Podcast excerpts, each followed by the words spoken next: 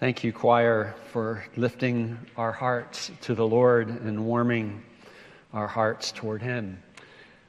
I want to express thanks to J.D. Crowley for wrapping, wrapping up the final verses of our study. In 1 John uh, last week, we got to watch uh, via live stream. I thought it was just a tremendously helpful message. And if you missed it, uh, maybe you were traveling or ill, or for whatever reason you missed it, I would encourage you to uh, go to our website and look it up and listen to it. I'm, I'm thinking I want to hear it again. It was just so very helpful. Um, the next two Sundays, uh, Paul Bixby will be taking us through the, the little epistle of Second John. So that's what's coming next. Uh, so we're going to do Second and Third John.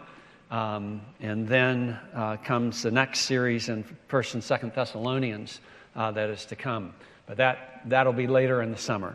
So that's what's coming up. Um, so today, after devoting 19 Sunday mornings to the epistle of 1 John, I think it's fitting for us to ask ourselves what we should do with what we've learned. The theme of our study in 1 John has been that you may know, drawn from the epistle itself, obviously. It was the aged apostles' strategic response to the Antichrist teachings already making inroads into the first century church. Arrogant false teachers were claiming a higher knowledge that called for modifying the gospel from what Christ and the apostles had taught. Varieties of falsehood have swirled through the centuries that followed, but their pattern is actually much the same. Vaunted claims to have a better perspective on truth, diminishing of scriptural authority, modifying of the gospel message to suit whatever is passing for superior insight, catering to the appetites and philosophies of the times. These are clear and present dangers to this very day. And genuine Christians must be vigilant, they must be able to discern the errors and to hold fast to the gospel truth. So, after 19 messages, we might well say, okay, we know.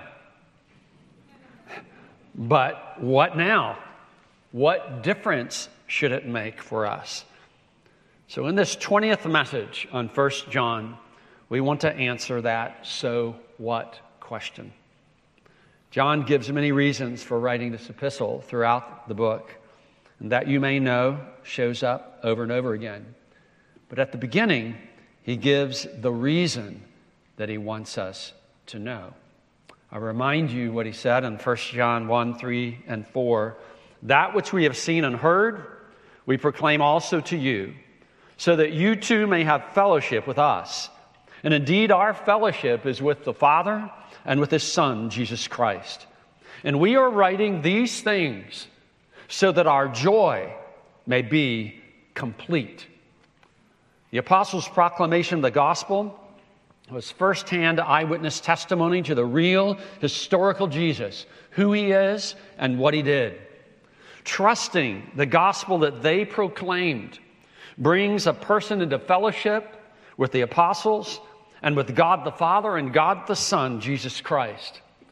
Fellowship is defined as to share or to have in common. So we enter into the, the experience that the apostles who knew Jesus face to face, the experience that they had. And we, we enter into a relationship not only with them, but with God Himself.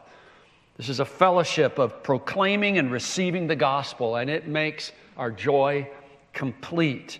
And when he says our joy complete, it refers not just to the joy of the apostles or to the joy of the, but to the joy of the entire Christian community, both those proclaiming the gospel and those receiving it. We enjoy it together. Hence the title for this morning Living the Fellowship of Joy. Reflections on 1 John.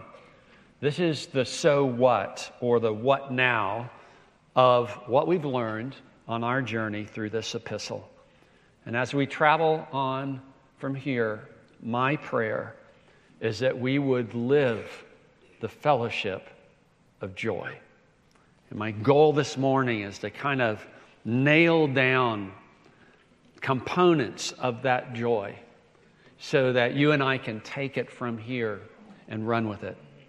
Living the fellowship of joy involves the joy of certainty, the joy of forgiveness, the joy of divine life, the joy of abiding, the joy of loyal obedience, the joy of love, and the joy of confidence. I guess it's fitting that we have seven since it's supposed to be joy that's complete. And we'll see if I can complete it by the time the time is up. So join with me on this journey of joy. First, the joy of certainty, knowing for sure that the gospel is true. John starts with this theme, and it's foundational. Everything depends on it. If you throw out this component, you have nothing. If it's foundation and you establish this, you have everything. He starts the book this way that which was from the beginning, which we have heard, which we have seen with our eyes, which we have looked upon and have touched with our hands concerning the word of life. The life was made manifest, and we have seen it and testified to it and proclaimed to you the eternal life which was with the Father and was made manifest to us. It, it was revealed, shined, it shone out to us in the person of Jesus Christ. The first hand eyewitness experiences of the apostles and their contemporaries verify the historical reality of Jesus Christ and the good news that he came to bring us. John starts the epistle this way, and he reiterates the gospel's historicity and reliability toward the end of the epistle. We saw this just a few weeks ago. This is he who came by water and blood, Jesus Christ.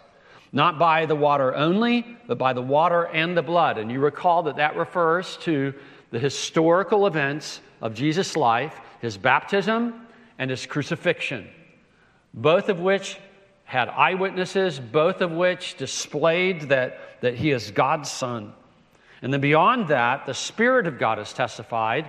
The Spirit is the one who testifies because the Spirit is the truth. There are three that testify the Spirit and the water and the blood, and these three agree. So you recall that you have these historical events that were witnessed by the apostles and by many others.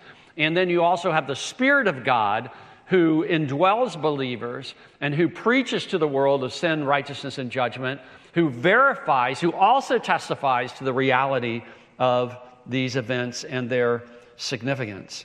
If we receive the testimony of men, verse 9, the testimony of God is greater. For this is the testimony of God that he is borne concerning his son. Notice I'm underlying testimony, testify. It's just bearing witness. It's the word we get martyr from. Whoever believes in the Son has the testimony in himself. That's through the Spirit. Whoever does not believe God has made him a liar because he has not believed in the testimony that God has borne concerning his Son. And this is the testimony that God gave us eternal life, and this life is in his Son. Whoever has the Son has life. Whoever does not have the Son of God does not have life. I write these things to you who believe in the name of the Son of God, that you may know that you have eternal life, not just in the future, right now, a gift from God. So, what we see, this is the pattern that we see, and this is the way the gospel works in every person who's ever been born again, every person that's rescued by Jesus. There is testimony, and this is like testimony in court. It's verified, it's reliable, it's eyewitness, it's firsthand. That then gives us a basis for our faith. Christian faith is never a leap in the dark. Christian faith is relying on reliable testimony. We're counting God to be true. We're counting the apostles and the prophets to be truthful in what they testified. We're putting our faith, our reliance on that. And when we do, we receive eternal life. This is the way the gospel works. So, to say you can't know, which is what agnosticism, you see the A in front and then Gnostic. Gnostic means to know, A means you don't know or you can't know. To say you can't know requires ignoring or rejecting the testimony that has been presented, and it is the testimony of God. In a postmodern world, it may sound humble and even wise to say that you can't know. But given the testimony of God the Father, God the Son, and God the Spirit, along with that of the prophets and the apostles, it amounts to calling God a liar. It is not humble, it is arrogant because it's dismissive of the facts that have been presented. It is not wise, it is foolish, and it's rebellious. 1 John 5 20. And we know that the Son of God has come and has given us understanding so that we may know him who is true. And we are in him who is true, in his Son, Jesus Christ. He is the true God and eternal life. True, true, true. God never lies. We can know for sure that the gospel of Jesus Christ is true because he is true and God is true. And the testimony about what Jesus has done is true. We have eternal life through Him, period. Now, as human beings, we naturally wrestle with doubt. Our feelings are fickle as the wind.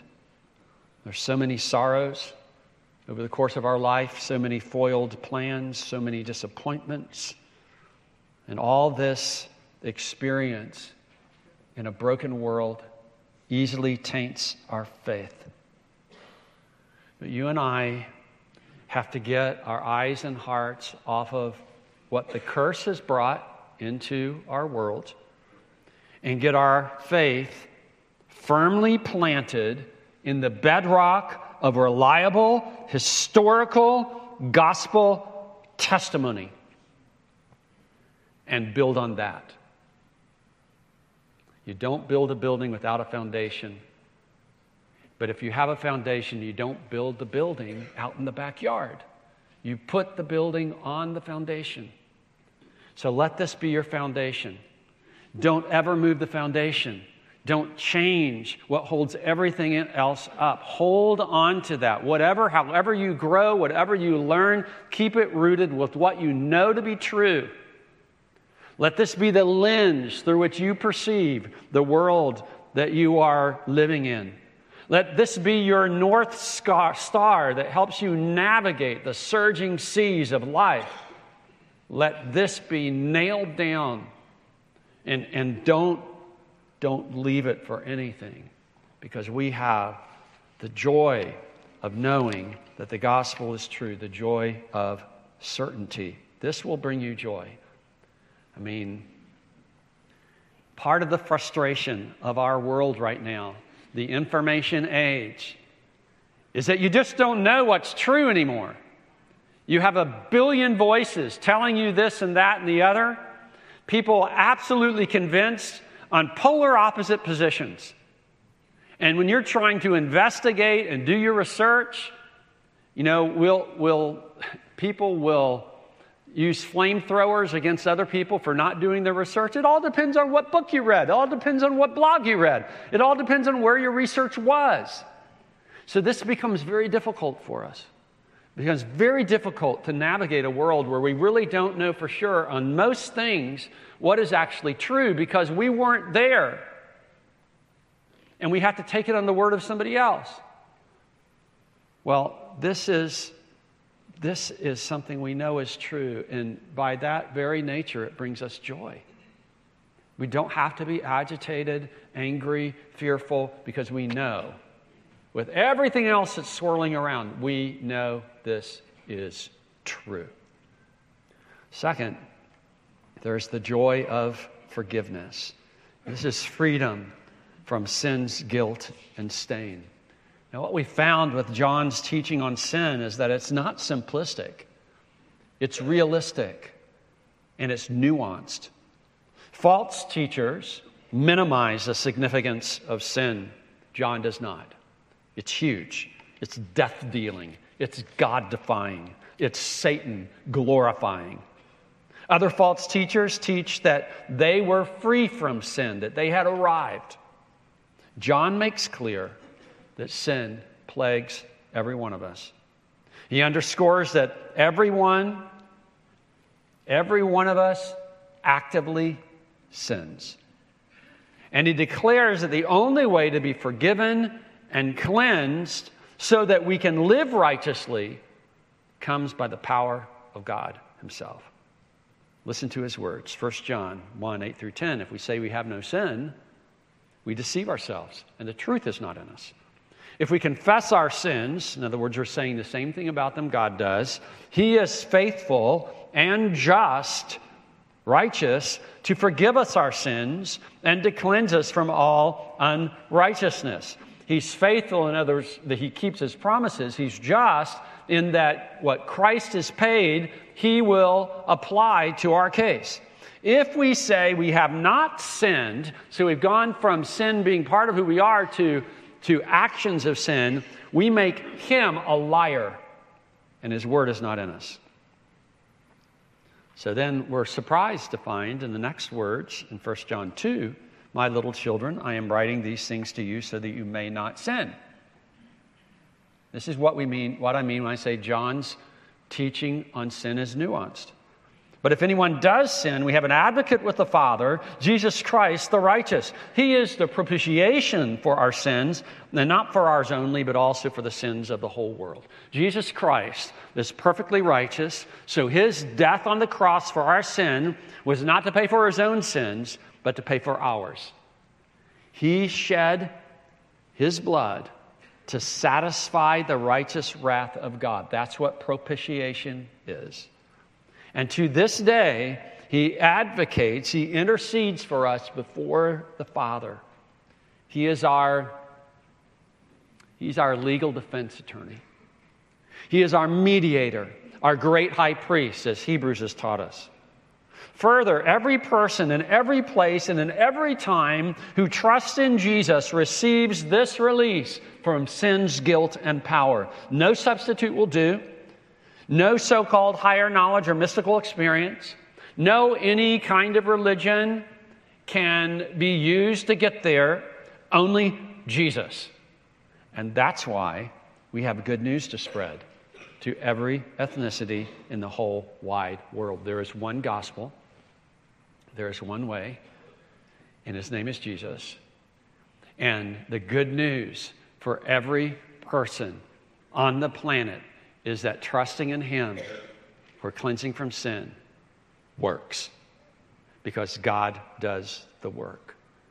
You see, Jesus has accomplished this for you.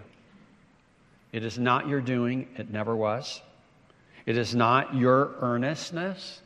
It is not your using the right words, like you do the hocus pocus over it and your sin disappears.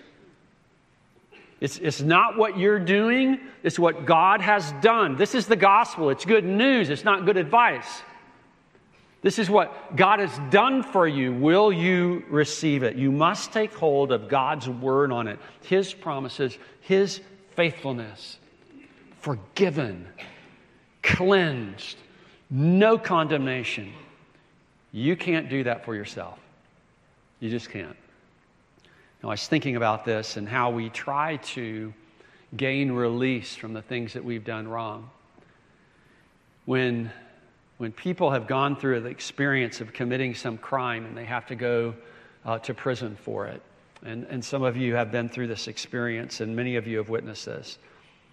We, there's usually a sentence, a particular time they go to prison. There's certain payments that have to be made. And, and when that sentence is complete, what do we typically say? he or she has paid their debt to society. But let me ask you a question Does that free them from their sense of guilt? You see, I, I could never free myself from my sense of guilt if I spent a million years in prison.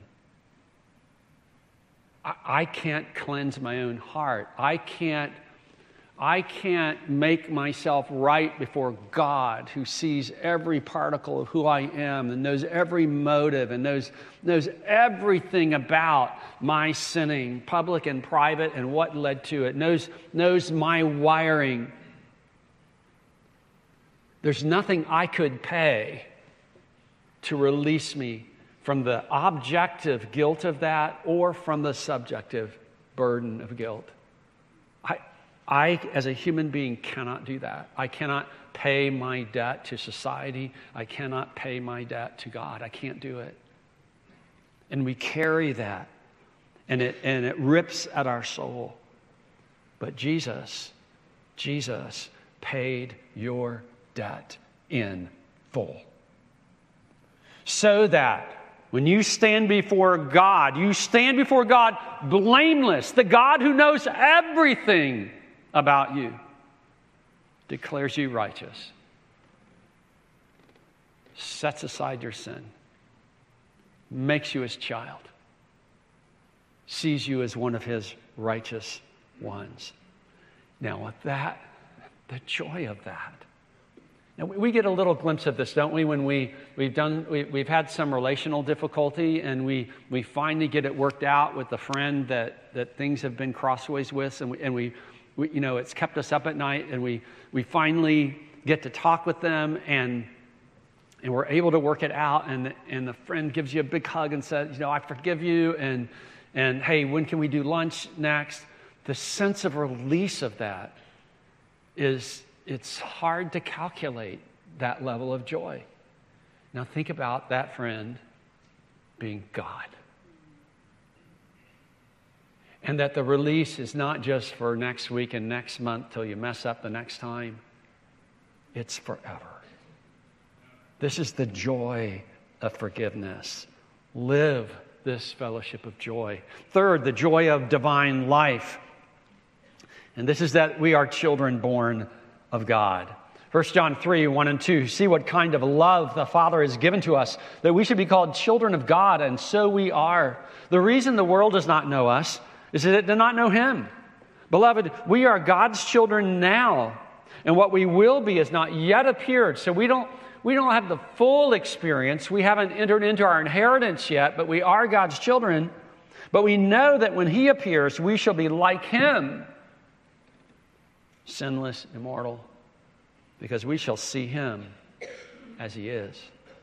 1 John 3:10 By this it is evident that we are children of God and who are the children of the devil. Whoever does not practice righteousness is not of God, nor is the one who does not love his brother. 1 John 5 1. Everyone who believes that Jesus is the Christ has been born of God. And everyone who loves the Father loves whoever has been born of him.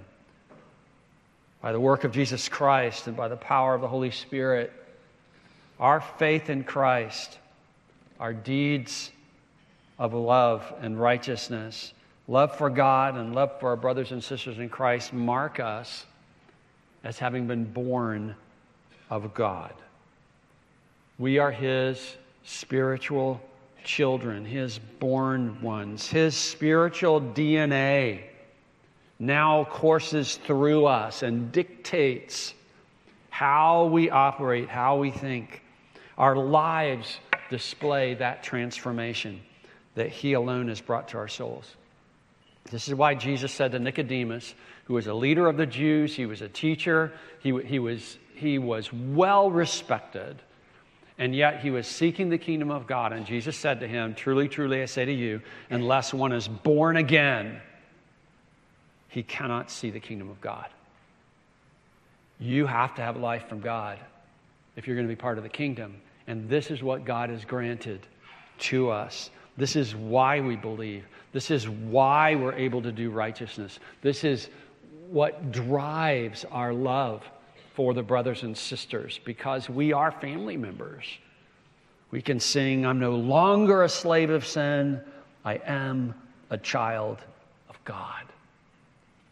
So today, and tomorrow, and the next day, and every day till you see Jesus Remind yourself of your family connection to God and His people. revel in the fact that you are a child of God. View all of life, every part of what happens on Monday and Tuesday and Wednesday, the things that go right and the things that go wrong. Don't forget that you are a child of God working through this world. It's a world that doesn't know Him, it's a world full of pitfalls and difficulties. But you are a child of God. You're not alone. Don't live your life as an orphan. Live in the joy of being born of God, the joy of divine life. Four, we have the joy of abiding, abiding in God, and God's abiding in you. Remember the way John put it in 1 John 2? Let what you heard from the beginning abide in you. So this is rooted in the foundation.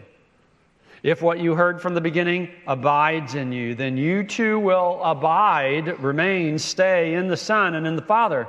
And this is the promise that He made to us eternal life.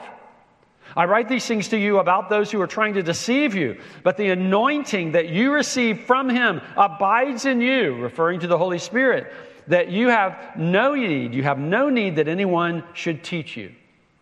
But as his anointing teaches you about everything and is true and is no lie, just as he has taught you, abide in him. 1 John 3 24, whoever keeps his commandments abides in God and God in him. And by this we know that he abides in us by the Spirit whom he has given us. 1 John 4 13 to 15. By this we know that we abide in him and he in us because he has given us of his Spirit. And we have seen and testify, there's that word again, that the Father has sent his Son to be the Savior of the world. Whoever confesses that Jesus is the Son of God, God abides in him, and he in God.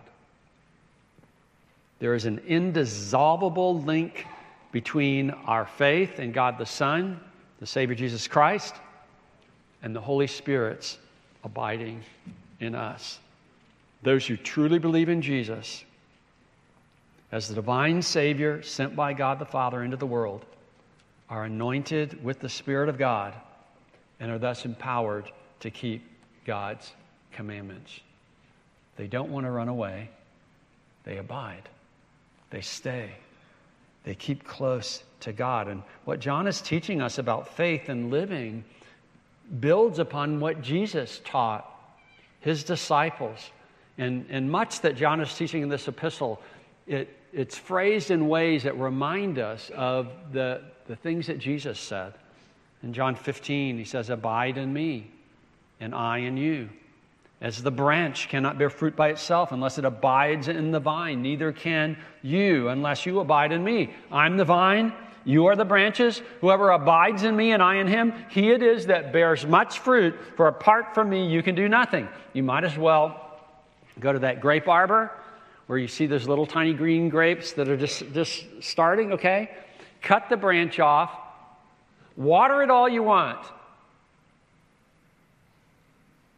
But cut off from the vine, those grapes will never mature, it'll never bear. You can't live the Christian life cut off from Jesus. The anointing and indwelling of the Holy Spirit is the means by which we abide in God and He in us. The fruitfulness of our lives comes from our abiding in Him and He in us. That's why Paul calls it the fruit of the Spirit. It's different from hanging ornaments on a Christmas tree. This is apples or peaches growing on a living tree, and the fruit comes from life. It's not just ornamentation. This is not about your adding something more to your to do list so that you seem more righteous. This is about your getting closer to God so that His life flows through you and produces in you what you can't produce on your own. We tend toward trying to fix our lives by adding this or subtracting that. God says, draw close to me. Abide in me and I in you. Then you'll be motivated. Then you'll have the power to live godly lives. Godly living flows from closeness to God. It's living out who you really are because of your living connection to God Himself. And this is consistent with what all the New Testament teaches, all of Scripture teaches. In Romans 1, as Paul lays out the indictment against mankind, where, where the wrath of God is being revealed from heaven against all ungodliness and unrighteousness, he, he demonstrates that unrighteousness, failure to keep God's law, comes from ungodliness, failure to treat God as God. My sin problem is rooted in a worship problem. I must get right with God. I must get close to God. I, I have to let Him cleanse me and give me life. Treasure Him. Love Him with all your heart, soul, mind, and strength. Worship and adore, you, adore Him. And when you do, your love for sinning dies, and your love for doing right grows strong. We look at the boxes, we check off the list, and God says, Get close to me. I will clean you up. I will enable you to be a fruitful Christian. So, on a day by day basis, what are the ways that you make staying close to God your highest priority? And, and I say highest because if you don't have this, you've got nothing. You, have got to have this abiding. Apart from Jesus, you can do nothing. So, so what that means is it's easy, it's easy for us to compartmentalize. It's easy for us to leave God in the pew. It's easy for us to leave God maybe at our time of devotions. Look, stay close to God all day long. Abide in Him. Walk in the Spirit, and you won't fulfill the lusts of the flesh. Number five, we have the joy of loyal obedience. John describes this in various ways, like walking in the light, or keeping his commands, or keeping his word, practicing righteousness, purifying yourself. 1 John 2 By this we know that we have come to know him, if we keep his commandments. So you're treasuring them, you're guarding them with a view toward obeying them. Whoever says, I know him, but does not keep his commandments is a liar, and the truth is not in him. But whoever keeps his word, in him truly the love of God is perfected. By this we may know that we are in him. Whoever says he abides in him ought to walk in the same way in which he walked. Notice John is weaving together all these themes. 1 John 3 4 through 10. Everyone who makes a practice of sinning also practices lawlessness. Sin is lawlessness. You know that he appeared in order to take away sins, and in him there is no sin. No one who abides in him keeps on sinning. No one who keeps on sinning has either seen him or known him. Little children, let no one deceive you. Whoever practices righteousness is righteous, as he is righteous. Whoever makes a practice of sinning is of the devil, for the devil has been sinning from the beginning. The reason the Son of God appeared was to destroy the works of the devil. No one born of God makes a practice of sinning, for God's seed abide in him. He cannot keep on sinning because he's been born of God. By this it is evident who are the children of God and who are the children of the devil. Whoever does not practice righteousness is not of God, nor is the one who does not love his brother.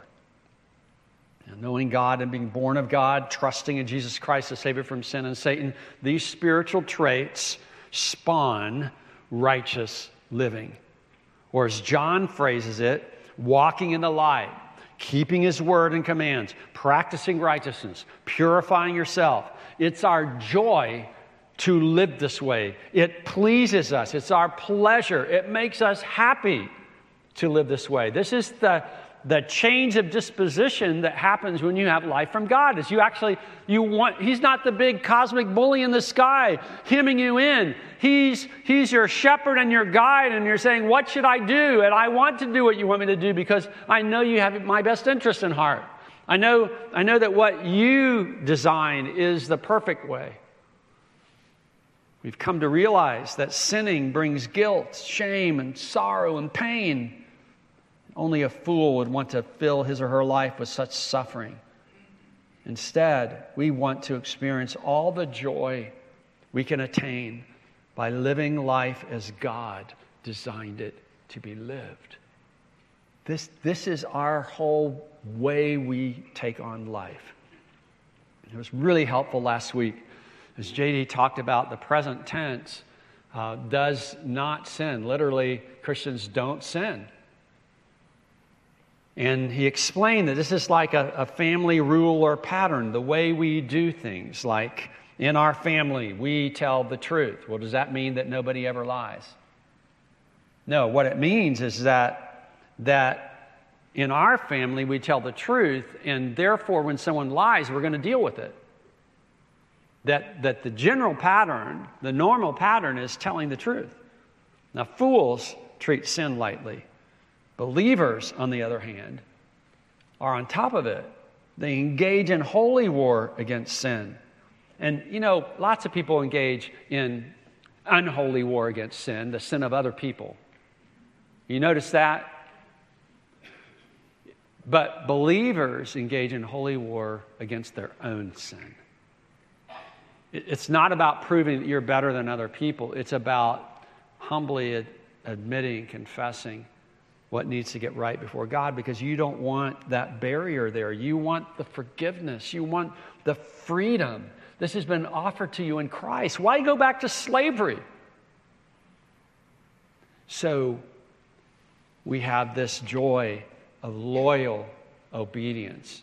I thought about calling it just obedience, but the loyal part is that this, is, this comes from the heart. We, we want to do what's right before God. And then there's the joy of love. And the two are closely aligned. We're loved by God. We love God and we love His children. And this naturally follows because love fulfills the law. This follows the, the, living righteously. The commandments express love for God and love for others, and therefore love fulfills the law. 1 John 3 16 to 18, by this we know love, that he laid down his life for us. We ought to lay down our lives for the brothers. That doesn't mean we go kill ourselves on a cross. He gives an example of what it means. But if anyone has the world's good and sees his brother in need, yet closes his heart against him, how does God's love abide in him? Little children, let us not love in word or talk, but in deed and in truth. In other words, the way we give ourselves to the brothers is look, when we see a need, we meet it, just like Jesus saw our even greater need and met it, even though it meant his death to do it. 1 John 4 in verse 16. So we have come to know and to believe the love that God has for us. God is love, and whoever abides in love abides in God, and God abides in him. Verse 19, we love because he first loved us. If anyone says, I love God, and hates his brother, he is a liar. For he who does not love his brother whom he has seen cannot love God whom he has not seen. And this commandment we have from him whoever loves God must also love his brother. 1 John 4, verse 7. Beloved, let us love one another, for love is from God. And whoever loves has been born of God and knows God. Anyone who does not love does not know God, because God is love. This, in this, the love of God was made manifest among us, that God sent his only Son into the world so that we might live through him. And this is love, not that we have loved God, but that He loved us and sent His Son to be the propitiation for our sins. Beloved, if God so loved us, we also ought to love one another. No one has ever seen God. If we love one another, God abides in us and His love is perfected in us. Hatred is self centered. Love is self sacrificing, sin is self centered, righteousness is self sacrificing. Love makes us happy to sacrifice for God and for others. It expresses God's very life abiding in us. It's intensely practical. It's the hallmark of those who truly belong to God. If love fulfills the law, then hatred is the essence of sin. Self centered hatred for God and for others is what's marring this world and twisting it. It, it harms others. It's the polar opposite of joy and of goodness. Somehow human beings instinctively know this. Nothing is more attractive to us than to love and to be loved. What so many fail to realize is that God Himself is love. And when we turn from Him, we lose love, the very treasure for which our hearts were made. Love for a person makes whatever you sacrifice for them a joy. Think about the people you love most and how good it makes you feel to give to them. Love gives. Love is a joy to receive, to know someone loves you. And, and you know it's not just talk. And love is a joy to give. And so, in what ways, as we go on from here, can you show love to those within your reach? If you want to live in this fellowship of joy, you must spend your days loving people, loving God. It brings great joy. Think about, think about the people in this congregation who love you because God loves them. It ought to be a fellowship of love. And finally, there's the joy of confidence confidence in the judgment, that's future, and in prayer, that's present. 1 John 2 28, now little children, abide in him, so that when he appears, we may have confidence and not shrink from him in shame at his coming. In 1 John 3, by this we know that we are of the truth and reassure our hearts before him. For whenever our heart condemns us, God is greater than our heart. He knows everything. Beloved, if our heart does not condemn us, we have confidence before God. Whatever we ask, we receive from Him because we keep His commandments and do what pleases Him. 1 John 4 By this is love perfected with us, so that we may have confidence for the day of judgment, because He, as He is, so also are we in this world. There is no fear in love, but perfect love casts out fear. For fear has to do with punishment, and whoever fears has not been perfected in love. 1 John 5. And this is the confidence that we have toward him that if we ask anything according to his will, he hears us. And if we know that he hears us in whatever we ask, we know that we have the request that we have asked of him.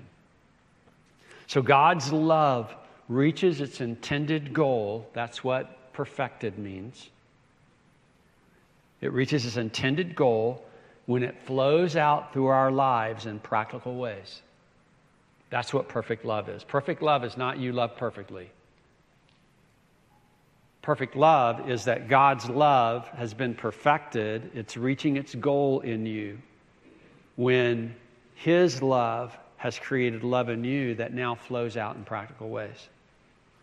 And when love flows from us this way, we have all the confirmation we need that we truly belong to God, that His eternal life is in us, and that we have no condemnation to dread.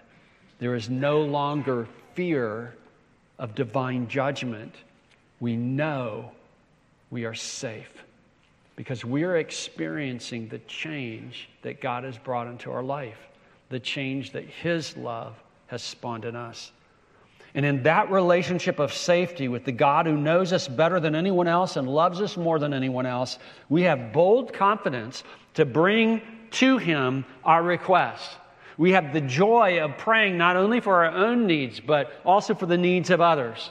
Even as God chooses to use our proclamation of the gospel to bring the gift of life to others, He uses our prayers to do the same thing. The power is His, the privilege is ours we receive whatever we pray for that conforms to His will. Only a fool would want what does not match His will. We become His instruments of light in a world of darkness, servants of the Savior to rescue servants of the devil. Someone has said there's an inexpressible comfort in being safe with a person. And that's infinitely so when that person is God.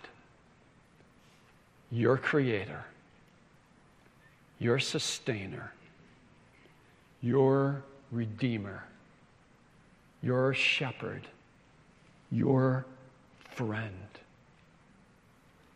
If you are in Christ, you will never know the horror of hearing Jesus say, Depart from me, I never knew you, you worker of lawlessness. Instead, you live in the company of the one who is with you all the days, and He'll never forsake you or leave you. In all the afflictions and aspirations of this life, you are not alone. You can freely call on Him, and He will answer you. There is great joy in that confidence. Not only that at the end you're going to be okay, but knowing that right now you have Him at your side. The joy of confidence. So, my prayer for us is that God would help us live this fellowship of joy from this day forward. The joy of certainty, the joy of forgiveness, the joy of divine life, the joy of loyal obedience, the joy of abiding, the joy of love, and the joy of confidence. May this life be ours. Let's pray. God, thank you for your word. Thank you for your stunning gifts, lavishly poured out on us through Jesus Christ. God, may we revel in your goodness, in your grace, in your generosity, and find joy in experiencing these things that you have given to us who believe that Jesus is the Christ, the Son of the living God, sent to be the Savior of the world. For it's in Christ's name we pray.